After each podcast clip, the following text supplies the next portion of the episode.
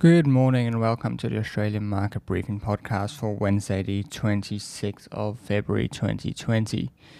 The ASX dropped rapidly at the open yesterday following international markets down as fears of a global coronavirus spread has pushed investors to safety. However, through the day, the ASX did recover some of those losses.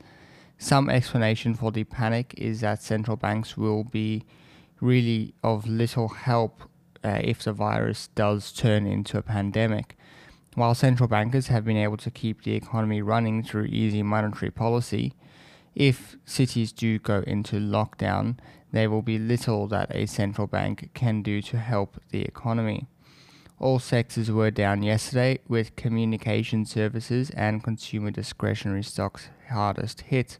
Treasury Wine Estates downgraded their profit forecast, saying that lower demand will stop them producing the 5 to 10% profit growth previously forecast.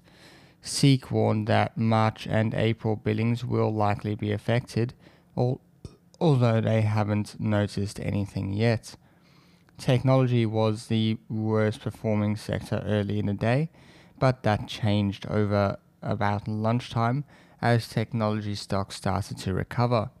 Appen was the best performing stock, adding 6.5%. This was sparked by a strong half year result.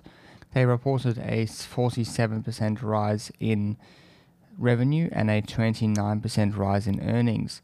Oil prices have also started to recover, although they did dip a little bit overnight. The sell off has continued in international markets, though it is not quite as violent as it was on Monday. US government bonds are near record lows, and all three major benchmarks are about 1% lower as of this recording. The cases of the virus in South Korea have reached 1,000, and US officials have warned that the country won't be immune to the virus. That's all we have for today. Thank you for listening. I'll be back tomorrow with another episode.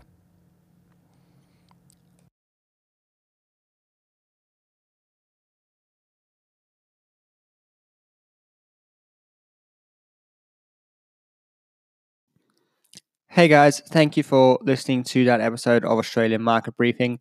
Just thought I'd let you know about the other podcast I do, which is called Business as Usual. I do it with my friend Matt Brewis from the Millennial Investor YouTube channel, and we get together every week and have a discussion about what is, what is going on in the markets in a bit of a longer form that I do on this podcast. And we also have some discussions about how we like to act on the information and news that happens. So be sure to check us out. You'll find it on any podcasting platform. Just search for business as usual. Our thumbnail is a little blue square and it has a city silhouette in the background. Thank you.